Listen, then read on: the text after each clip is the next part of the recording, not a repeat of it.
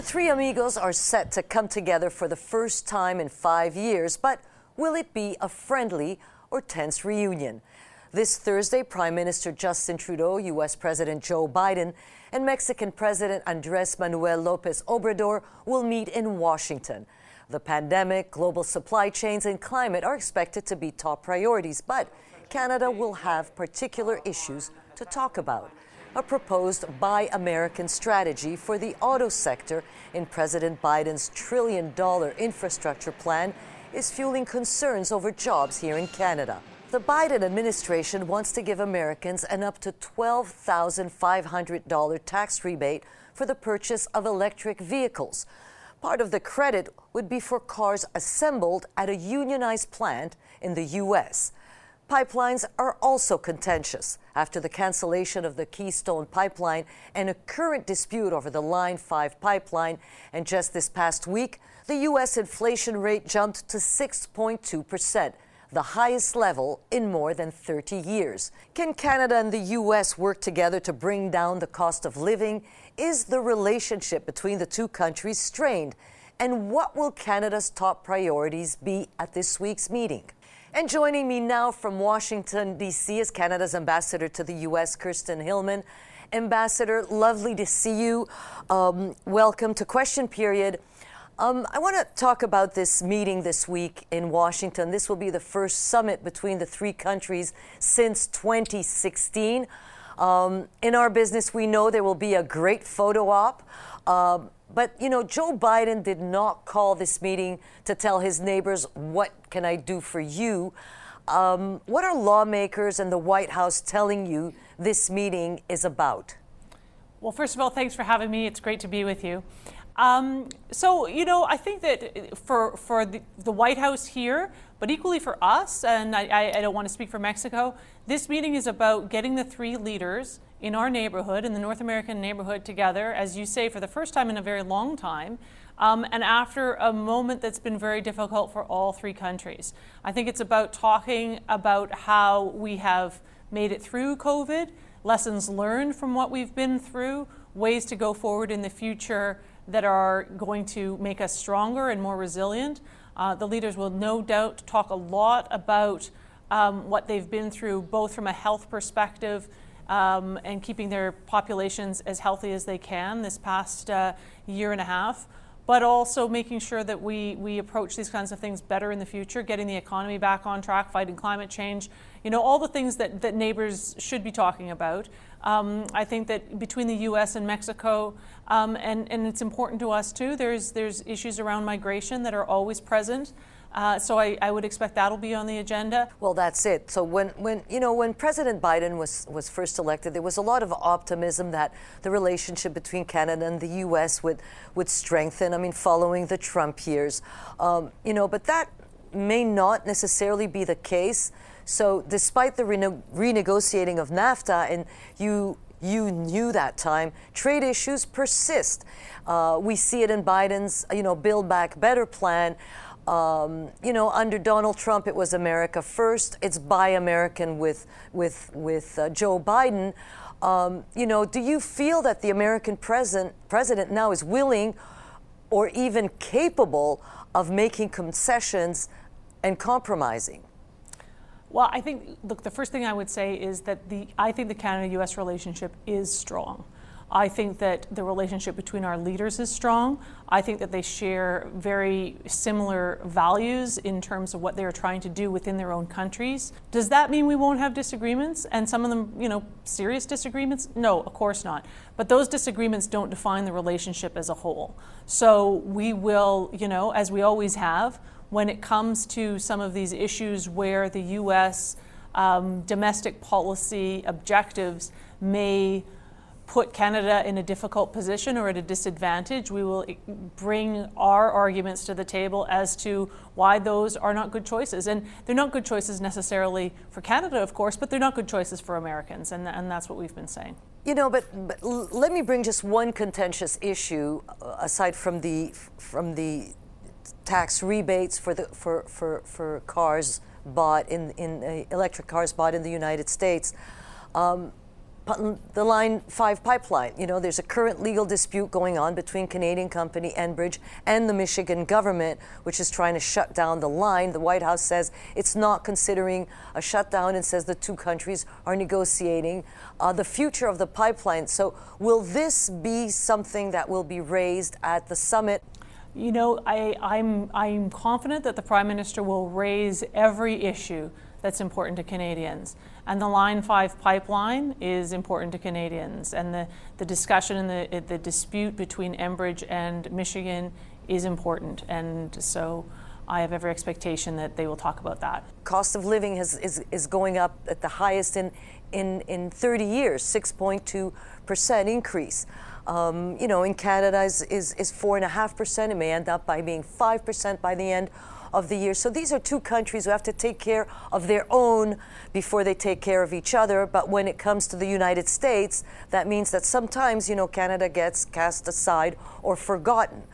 Um, so, what do you see as sort of the biggest challenge going into this meeting? I think that what, you know, my job down here with my team is to make sure that whether it's lawmakers on the Hill or people in Congress or stakeholders across the country understand that the best way to keep um, the American economy strong and the best way to make sure that the good jobs are being created is to work with Canada to up each other's game. You know, I think that the evidence shows that when we are working together in um, collaborative, competitive supply chains, when our researchers are working together, when our academics are working together, when our businesses are working together, we do better, we are more competitive, we create more innovative products. And, you know, the sense that turning inward is going to protect a country, it's not new. You know, we've, we've, we've dealt with this before. We have it sometimes in our country and we see it around the world. But I think that the job of someone like me and, and my colleagues and the government and our ministers is to bring the facts to the conversation. And the facts clearly show, as they did in the NAFTA negotiations and as they do today, that in working together, Canada and the United States create more jobs. When we try and pull ourselves apart from each other, our businesses and our workers suffer. I want to move to China here. In late September, uh, the incoming U.S. ambassador to Canada, David Cohen, told a Senate committee, quote, we are all waiting for Canada to release its framework for its overall China policy. So we know you just met with Ambassador Cohen this past week. Is this an issue you discussed with him? And, you know, going forward, is are you going to align Canada's China policy with the U.S.? Well, so I guess what I would say to that is that we talk about um, ch- China related issues with all of our allies, you know, all the time. And chief among our allies is the United States. So we talk about how we have common objectives around working with China globally. We talk about our shared concerns on, you know, human rights and um, democracy and protection of certain regions of, of the Indo Pacific. And then we talk about economic issues and making sure that we have all the tools to ensure that the trade that is happening globally is free and is fair and is, is appropriate. Um, so, so, you know, I think that in terms of aligning Canada's policy overall with the United States or anyone else, I mean, that's not really how we approach these things. We adopt policy that makes sense for Canada and for Canadians, and that's what we'll do here. And most likely, Canada will be pressed to make a decision on whether or not Huawei uh, should be used in the 5G system. Is a decision imminent? I mean, the Americans are asking you, and your allies are asking Canada to make a decision. Has the ambassador raised that with you? Um, uh, he didn't raise that specifically with me. I think that you know those decisions uh, we'll have to wait uh, until our government uh, is back and Parliament's back, and I think we'll have to we'll have to see what, what is happening then. But this is an issue, of course, that, that we discuss amongst our allies, and uh, and on which there's been a lot of analysis done by experts in Ottawa and and with allies around the world. So we'll have to watch and see where that goes. Ambassador Kirsten Hillman, thank you so much for taking the time. That's all the time we have. Thanks so much. My pleasure. Thanks so much. Bye bye. All talk and no work. That is some of the criticism surrounding the UN climate conference that just wrapped up. In the conference's final talks, an agreement on the end of coal and the phasing out of fossil fuel subsidies went down to the wire. Canada has already pledged to phase out coal fired power by 2030 and eliminate fossil fuel subsidies by 2023. But details are scarce. Meantime, the divisive fight against climate change continues to manifest itself here at home. Like Alberta Premier Jason Kenney, Saskatchewan Premier Scott Moe is criticizing the government for not consulting him on the federal government's plan to cap oil and gas emissions. Why didn't the federal government consult the provinces? And how can the federal government work with provinces that rely on the energy sector? Let's find out.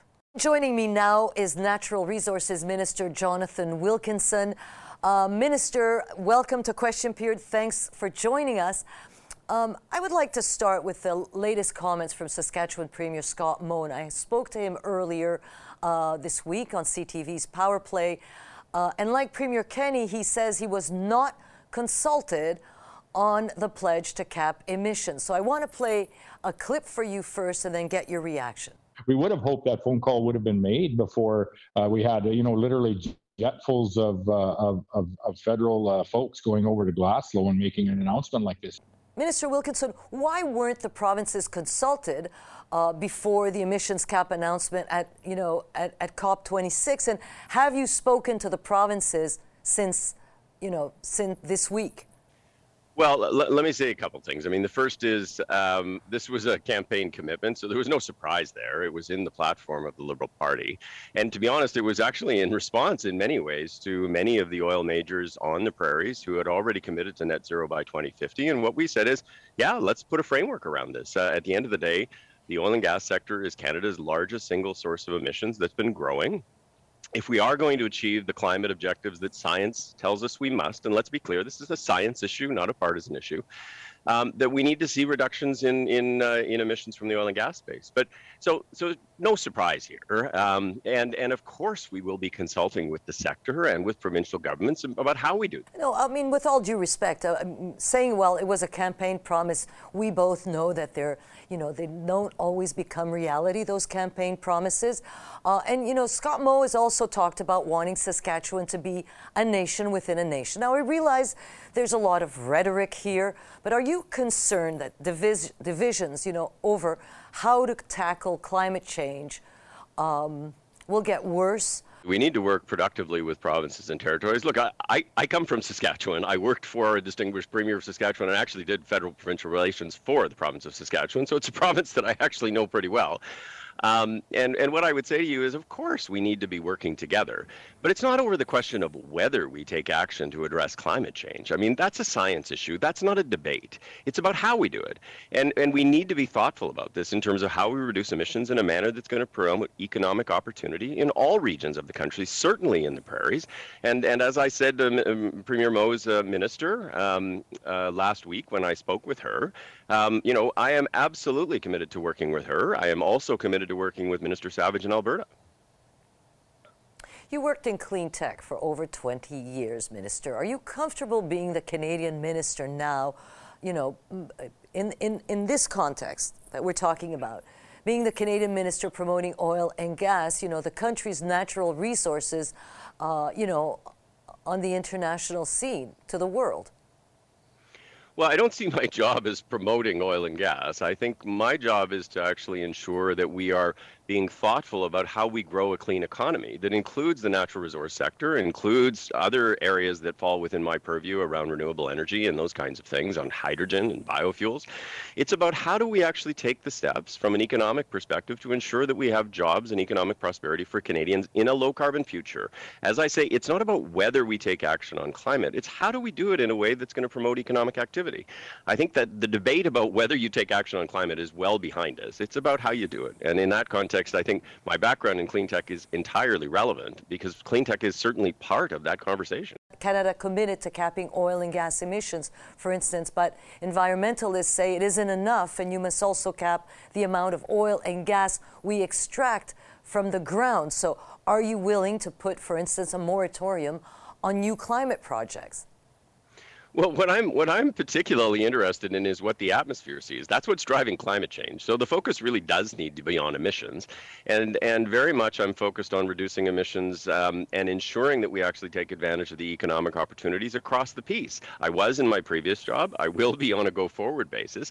But let's be clear. This is not just singling out the oil and gas sector. I mean, look at look at the automotive sector. I mean, one of the one of the pledges that we have made is that there will be no more internal combustion engines sold in this country after 2035 that will require significant trans, uh, transformation of, of the auto manufacturing sector. Um, and, and that is true across the piece. We've talked about a, a net zero building code. It's going to require significant changes in terms of how we do buildings. I mean, at the end of the day, all of the sectors in the economy have to make a, a contribution to reductions by 2030, and they all absolutely have to make a, a, a significant contribution if we are to achieve net zero by 2050. Yeah, and to that point, at the end of COP26, there was a global call to phase out uh, coal uh, and fossil fuel subsidies. The Liberals, your government, have pledged to phase out public financing of fossil fuel sector. Is there a target date for that? And are we talking about the Canadian one or on the international market? But in terms of, of uh, subsidies and financing, which are two separate things, we've committed to essentially eliminate uh, inefficient fossil fuel subsidies by 2023. That's two years ahead of everybody other country in the G20 where we made that commitment. Um, we committed at COP to eliminate uh, financing of fossil fuel projects outside of Canada. And uh, and that will be done by the end of 2022. And how about and inside also, of Canada? And we also committed during the campaign to eliminate financing of fossil fuel projects. We haven't put a date on that yet. That's something that the Minister of the Environment and I will be negotiating and, and figuring out over the coming few months. You've got a lot of work ahead of you, uh, the Environment Minister as well, uh, you, basically your whole uh, government. How do you see this transition, you know, happening? This is going to be different in every region of the country, right? Um, what what will work in terms of economic strategy for Quebec in a low carbon future, which will involve you know critical minerals and batteries and a and a hydroelectric power, is very different from what what uh, the prairies will uh, will look at in terms of opportunities where that may, may be more in the form of hydrogen and, and biofuels um, and um, and carbon capture and sequestration. And so we're going to need to build uh, with collaboratively with provinces and territories regional economic strategies as to how we benefit from a transition that we need to go through uh, over the coming decades to ensure that we we are leaving a habitable planet for our children. It is going to be a long and, and I suppose difficult debate. Jonathan Wilkinson, thanks for being there with us today. All right, thank you very much. Supply chain issues, global shortages, and inflation. Just some of the problems facing Canada's business community. Canada is set to meet with the U.S. and Mexico this week to discuss all of these pressing issues. But points of conflict remain, including what impact America's Build Back Better legislation will have on the Canadian auto sector, and how can North America address global supply chain issues and labor shortages. Will there be a coherent border policy for both countries? Let's find out. Joining me now is Goldy Hyder, Business Council of Canada President and CEO, and Mayor of Niagara Falls, Jim Diodati. Gentlemen, uh, good morning. Happy Sunday. Uh, Mayor Diodati, let me start with you here. Justin Trudeau heads to Washington this week, you know, for a first meeting in what, five, six years with the US and Mexican presidents, you know, the so called three amigos. You're a border mayor, and what do you need to hear coming out of that meeting? Perhaps, I don't know, I'm just suggesting this a better collaboration or coordination on border policies? You nailed it, uh, Joyce. We need a seamless relationship. It needs to be coherent and it needs to be consistent because there's a lot of confusion right now around the border. Both countries are treating it differently. Obviously, we're each other's greatest trading partners. And here in Niagara Falls, obviously, tourism is really key. We're the number one leisure destination in the country, and upwards of 14 million people come. And typically, 25% come from the US, and they represent 50% of the revenue. So there's been a lot of confusion, a lot of consternation, but we need more consistency and uh, that's what we're looking for. I'm hoping it's not just going to be, uh, uh, you know, lip service. I'm hoping that we're going to actually have some move forward initiatives. So, Goldy Hyder, uh, we have the mayor hoping this won't be just one long photo opportunity with, you know, smiling faces, but, you know, problems behind the scene. On Friday, you issued a statement with your asks, your wishes, probably for the meeting this week in Washington. What should be the priority for Canada's business sector? This can't be just a photo op or, you know, um, the fact that we haven't done this in five, six years. There are significant issues that are both challenges but also opportunities. Uh, we have to stop behaving in North America as three independent countries and see what's going on around the world. Countries are coming together in Asia and Europe to advance collective regional interests. We need to think about North America and how we can compete. The USMCA that you referred to has a clause in it called the competitiveness clause. We need to figure out how can North America work together on the energy transition, on the whole climate change question, but still advocate for our, you know, our inclusive growth agendas and our diversities and so forth, but to do so in a way in which we bring the best of North America to the rest of the world. But you know, truly it is it is a tall order, you know, a, mayor, you know, the mayor of Windsor uh, Drew Dilkens made an interesting comment this week about, you know, the sigh of relief Canada, you know, in Canada when Joe Biden was elected after four years of, you know, an unpredictable Donald Trump, and that's an understatement. A year later, he says the relief is gone. What are your thoughts on that? I mean, how difficult is it going to be for Canada to negotiate with Joe Biden? Well, Mayor Dilkens is a good friend. We talk regularly and we share a lot of cross border concerns. And I, and I have to agree, I'm concerned with some of their protectionist policies. And Biden, of course, you know, being supported by con- congressional Democrats. And he's got a mandate, and I don't know that he can go too far off of it. I'm concerned. We need to focus on symbiotic opportunities, the idea that we grow the pie and the high tide ro- rises all boats rather than focusing on one individual or bilateral. We need it to be all of us. So we're definitely concerned. Here now, we've got some protectionist policies that are threatening us again. So I, would have to agree with Mayor Dilkens that the challenges don't seem to be abating. And I do agree also with Goldy's comments that we need to go to them with a solution that works for everybody, sell it to them, present it to them, and hopefully get it endorsed. So uh, Goldy, you know, the, the, the inflation rose to what, 6.2% in the States. Everything is more expensive gas, clothing, food, shipping. You know, I can go on and on here in Canada, what, it's over 4%. We're still in a pandemic. Interest rates are bound to go up. In this context, don't you expect that it will be each man for himself, like trying to pull that blanket as you know hard as they can? This is not a time, it seems, where uh, leaders are feeling very generous. So, what we need to do, Joyce, is to show that that kind of thinking is actually harmful to our citizens protectionism drives up costs. So you mentioned the risks of inflation. Imagine people who are now being told you have to pay more for things just because we're going to be protectionist and think that the short term gain is good for the long term. It is not. We are nations of free traders. We believe in the trade agreement. We just signed and renewed a very significant document that took a lot of effort, a collective effort on the parts of governments and business and labor.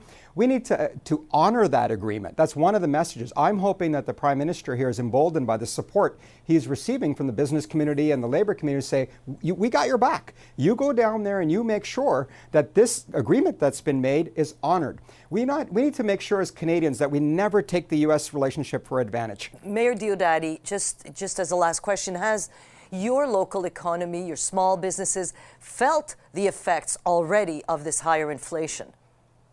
It, yeah, absolutely. I was in yesterday with uh, one of the biggest industrial developers in North America and he said steel not only is it the price due to inflation and the supply chain you can't get it. And everything has to be planned out far in advance. It is absolutely affecting all aspects. We've got it seems wars on all fronts. They're having a labor shortage. They can't get people to fill the jobs. They can't get the supplies that they need to build the projects. And and we know they're panicking because they know the infl- inflation is going to continue. And here we've got tourism a major multi-billion dollar industry that isn't happening yet either because we've got restrictive you know measures at the border. So there are so many issues but like any good relationship it, it involves communication. And we always say brush the teeth you want to keep. I think we need to not just reach out to the united states when we need something. It has to be ongoing. I know it is. It, it can be better. Well, you know, I, am sure we're all, going, all certainly going to be following that meeting. You know, there's a lot at stake.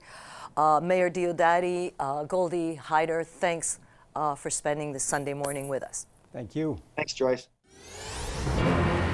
The fight against climate change and the fight against COVID 19. Opinions on how to tackle those battles remain heated. Premiers whose provinces rely on the energy sector are loudly criticizing the federal government over its declaration to cap emissions from the oil and gas industries. Saskatchewan Premier Scott Moe is now calling the policy detrimental to his province. Meantime, with the return to Parliament just around the corner, Conservative leader Erin O'Toole has unveiled his shadow cabinet. Not included are former leadership rival Leslyn Lewis and MP Marilyn Gladu. Just days ago, Gladu had to apologize for sharing vaccine misinformation on CTV's question period last Sunday. O'Toole says both have made comments that are unhelpful. It's important for members of parliament to advocate for their uh, their constituents who may be losing a job or may need reasonable accommodation. We do that all the time on a range of issues. But it's very different to cause confusion with respect to the health and well being of Canadians. What message is Erin O'Toole sending with his shadow cabinet picks? And did the federal Liberals misstep by not consulting the provinces on its climate plans?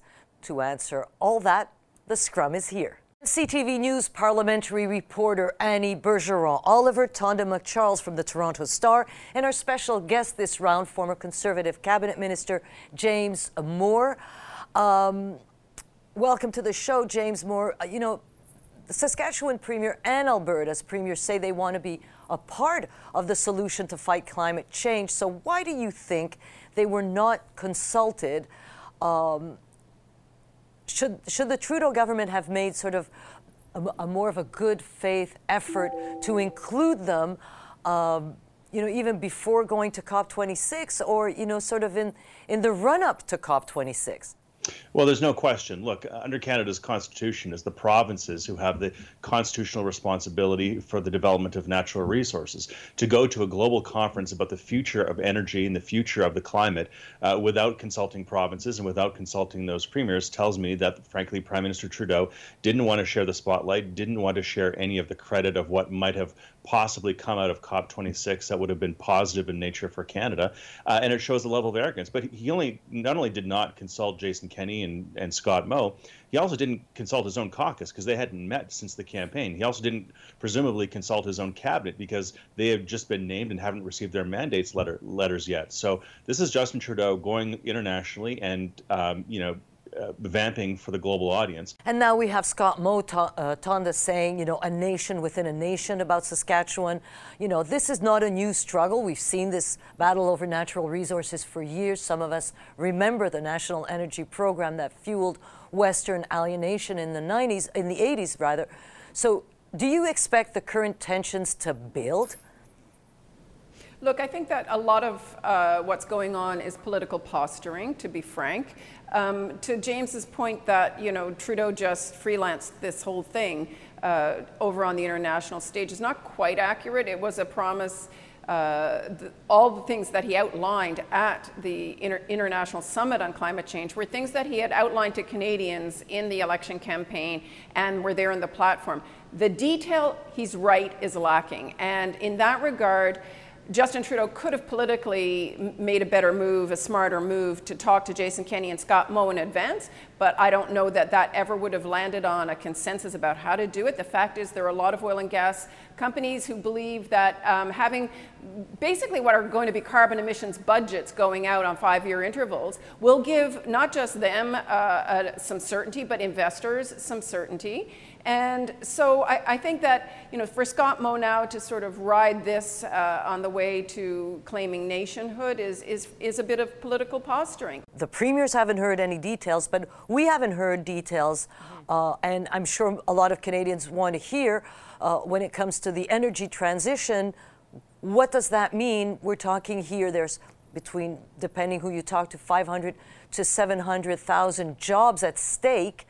Um, why aren't we hearing any of this? Well, and that's it. And that's, I think, a question that a lot of Canadians, not just Western Canadians, are asking. So, for example, the Trudeau government has pledged to end fossil fuel subsidies. Well, what do they consider a fossil fuel subsidy? What is a subsidy? Where's the definition for that? How are you going to figure out which one counts and which ones doesn't? That's something that Canadians want. I think when it comes to Western Canadians, it really seems like they want to be part of the conversation. They want to be consulted. They want to have a say, given that they believe they know their resources best and what they can do. And business leaders have come out. Um, um, industry leaders in the oil and gas sector fearing that, you know, the Trudeau government is, quote, being reckless, I heard one person say, and being dangerous. The industry, a lot of leaders fear that the government is overestimating the pace at which the sector can change, and that that will have a major impact on jobs and on the economy. Yep, that will be a debate that we will follow for sure. But James, you know, I want to go from that, you know, issue to the debate within the Conservative Party here. Leader Erin O'Toole has unveiled his shadow cabinet and, and excludes vaccine mandate critics within his caucus. Is he sending a message or is he, you know, creating possible, possibly, and, and you'll answer that question, a deeper fracture within his party? We're now approaching two months since the election campaign. The caucus has empowered itself with the Reform Act to decide whether or not to have a leaders, leadership review. They've decided not to do that. So Erin is the leader, and he has the right to have a front bench that can actually physically show up and be on the front bench in Parliament. And if members of the caucus are not prepared to get vaccinated and demonstrate that, and they can't actually be there, then they're not going to be part of the front bench team, number one. Uh, but number two, I think certainly it is an important signal to send to all Canadians, where you have approaching 90% of all Canadians who have received at least one. Uh, one vaccination. That, of course, the Conservative Party, we believe in vaccinations. We believe in the medical science and the medical community's consensus that the best way to beat COVID is to have vaccinations across the country and, and to do so. So um, I think it's an important thing. And Tonda, we, you know, we also saw uh, Erin O'Toole publicly criticize MP Marilyn Gladu for you know, sharing vaccine misinformation she made last week on this show. Is this as firm a stance that we've seen from him so far on the issue? You know, was it enough? And, you know, do you feel that his position on the issue is any clearer? Well, it was as firm as we've ever heard Erin O'Toole speak about the need to be very clear and not spread misinformation on vaccinations when he smacked down Marilyn Gladu this week. Absolutely. However, it's not going to go away, and it's not just us, the media. I don't know about you, but everybody I run into in my neighborhood and wherever, when people ask me about Erin O'Toole, they ask me what is going on with the Conservatives. How does what is that about? What is how many are unvaccinated? And it's not going to go away as long as you have Conservative MPs who are openly musing to reporters on the record that they expect that some conservative MPs are going to test the um, House of Commons security uh, and arrive whether or not they're vaccinated. Those that are unvaccinated, there's musings out there that they're going to somehow come in and either sneak or storm the way in uh, when Parliament resumes. This is more than a distraction. It's a policy contradiction. A leadership challenge. You know, Annie, you know, is this division within the you know conservative party so solely about vaccines or is it about the leader I think those two issues go hand in hand. You know, yes, there are some members of his caucus who don't like vaccines or who don't want to get vaccinated or who don't want to share their vaccination status. There are also members of his caucus who have openly said that they believe this entire discussion has become a disruption. It's taking away from their ability to get work done. And they feel that Mr. O'Toole should have taken a position on this earlier. This is not something that crept up on Mr. O'Toole. The very first day of the campaign, reporters were asking asking him, Are your candidates vaccinated? And he wouldn't say. He was asked whether he would appoint a health minister who was vaccinated. He dodged that question and then came back to it. So, you know, he has been facing this question about vaccination status and vaccines since the very beginning and sort of dodged it and walked very carefully around the issue. So, this isn't something that should have surprised him. James Moore, uh, thanks for joining us here on Question Period. Annie and Tonda will be back for the scrum. It's been five years, and now the band is getting back together. Canada, the U.S., and Mexico are slated to meet in Washington this week for the first North American summit since 2016. The annual tradition began in 2005, but had been put on hold during the Trump years. While there is some optimism, this is a sign of improvement for the strained relationship, there are also big issues Canada will be looking to address. That includes Buy American provisions in President Biden's Build Back Better plan. How critical will this summit be to reaffirming relations between the two countries? And what's on the line for Canada? To break it all down, the scrum is here. Joining us today is CTV News parliamentary reporter Annie Bergeron Oliver, Tonda MacCharles from the Toronto Star, and our special guest is former U.S. Ambassador to Canada, Bruce Heyman. Uh, good morning to the three of you. Happy Sunday. Um, Bruce Heyman, you know, you know, we haven't had this summit uh, in five years. Um, since President Biden came into office, there haven't had many opportunities of meeting. He hasn't come uh, to Canada yet. Um, how critical are these trilateral meetings? And you know, has the relationship between Canada and the U.S. suffered in the last few years? You know, after Donald Trump, is this really a full reset? So I think so. I think you point this out. I was very much involved in the early stage negotiations of the NALS meeting that took place in Ottawa while I was the ambassador. Everybody remembers President Obama came for that and then had a bilateral meeting with the Canadians and then spoke before Parliament. This was a critical and amazing day, but nobody would have ever thought that it would be five years till we got what was then called the three amigos together. But I think during the Trump administration, using the term three amigos was challenging since the, he treated our neighbors and allies with such disrespect that I think this is a reset moment. This is really important. I'm glad to see it scheduled.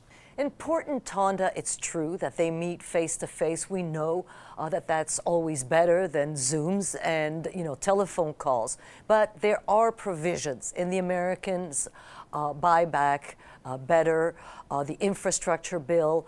Um, that are raising alarm bells for Canadian officials. They're downplaying it here. You know, Canada isn't coming at this in a very strong position, or am I wrong? Well, I think that Canada and Mexico actually do have some concerns to bring to this table. It might be a reset, as uh, Ambassador Heyman said, but look, I mean, if they can get past, you know, an awkward three-way handshake at the beginning, maybe we'll all be declaring it a success, unlike the last uh, very awkward three-way handshake. Um, but there, there is, you're right, a very uh, critical debate going on right now between the three countries as a result of Joe Biden's um, desire to give preference to Americans, America's auto sector and in the selling, building and selling of electrical vehicles. He wants to onshore that there. He wants to give preference to his industry. And Canada and Mexico feel very threatened by that. It is an integrated North American auto industry. And I think they go, both of them, to that table trying to make that argument to Biden. But Biden's got a very protectionist Democratic caucus and constituency. Annie, you know, to, to Tonda's point, you know, what's at stake? Uh, for Canada at this week's summit. We know, for instance, there's been a lot of lobbying. Uh, the ambassador has been lobbying Congress, trying to find out how these provisions can they be changed, can they be amended. We know uh, the uh, devil is in the details and, and how it's it's going to be written ultimately. But what is at really at stake for Canada at this week's summit? Well, Joyce, you know, anytime that world leaders meet in person, there's obviously high stakes involved. One wrong word, and that can impact a relationship and can even become newsworthy. And I think Tonda is right. This summit is very well timed, given the fact that this bill is um, impacting Canada and Mexico. This tax rebate for Buy America, Made in America electric vehicles could have a big impact on Canada's auto industry. So, you know, you're right. Canadian officials have been talking to the White House. They've also been talking to others outside of the White House, Republican senators, for example, who are against this specific portion of that bill. So, this is an opportunity for Canada and Mexico to come together to bring something to the table um, that their officials have already been talking about, which is perhaps to bring a North American provision instead of a Made in America. But we also have to remember that Joe Biden is not as popular as he once was. He does have the midterm elections coming up in 2022. And so this type of Buy America will play well for some of the states that he needs to win in that 2022 uh, midterm. So he's not just going to drop this provision easily. Well, Bruce Heyman, there's a lot there, but you know. Uh, And he makes a very good point that, you know, Joe Biden's popularity isn't what it was a few months ago already. How much room is there here for Biden to compromise? I don't know how much leeway there is. I'm uh, I'm a big personal proponent for North American collaboration and cooperation and working together. We make things together, we build things together. The automobile industry is a critical component of our two and three shared economies in North America. And so I, I'd like to see a pathway to, you know, bringing electric vehicles to all three countries. But these incentives in using U.S. taxpayer dollars is something that is very difficult to you know, allowed to be used with other countries making and building things. Well, and, and there's also, uh, Tom, there's also the new NAFTA that, you know, has to be uh, taken into account here. But what leverage do you think Justin Trudeau has going into this meeting? Well, I think there's one thing in this whole electrical vehicle, trying to boost that domestic industry, not just on the manufacturing, but on the purchase side. One lever uh, Canada has is that, you know, Canada's rich in the, the critical min- minerals that are crucial to building uh, lithium batteries and electrical batteries. So, you know, Canada's trying to build that industry. We've still got a long way to go, but that's um, a carrot, shall we say, to bring to the table uh, with Joe Biden and in the bid to build, make it a more broader North American industry and also onshoring and making the supply chains more secure within the North American context. But beyond that, let's face it, I mean, Canada's a really small country. We're a very small player.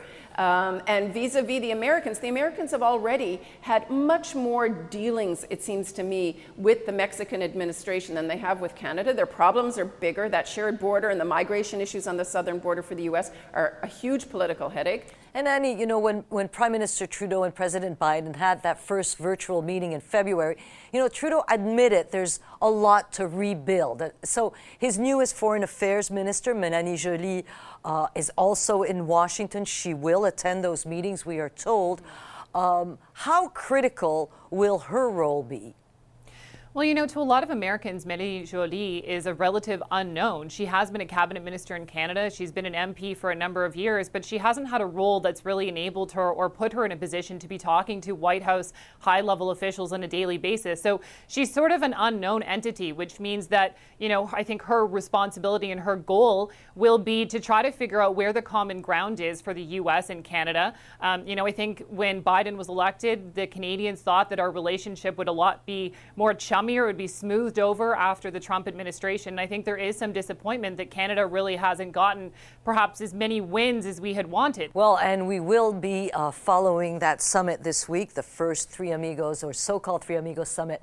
Uh, in what, six years? Uh, Bruce Heyman, Annie Bergeron, Oliver Tonda MacCharles, thanks for joining us today. Thank you. And that's your question period for this week. Evan Solomon will be back next week and we'll see you here in seven short days.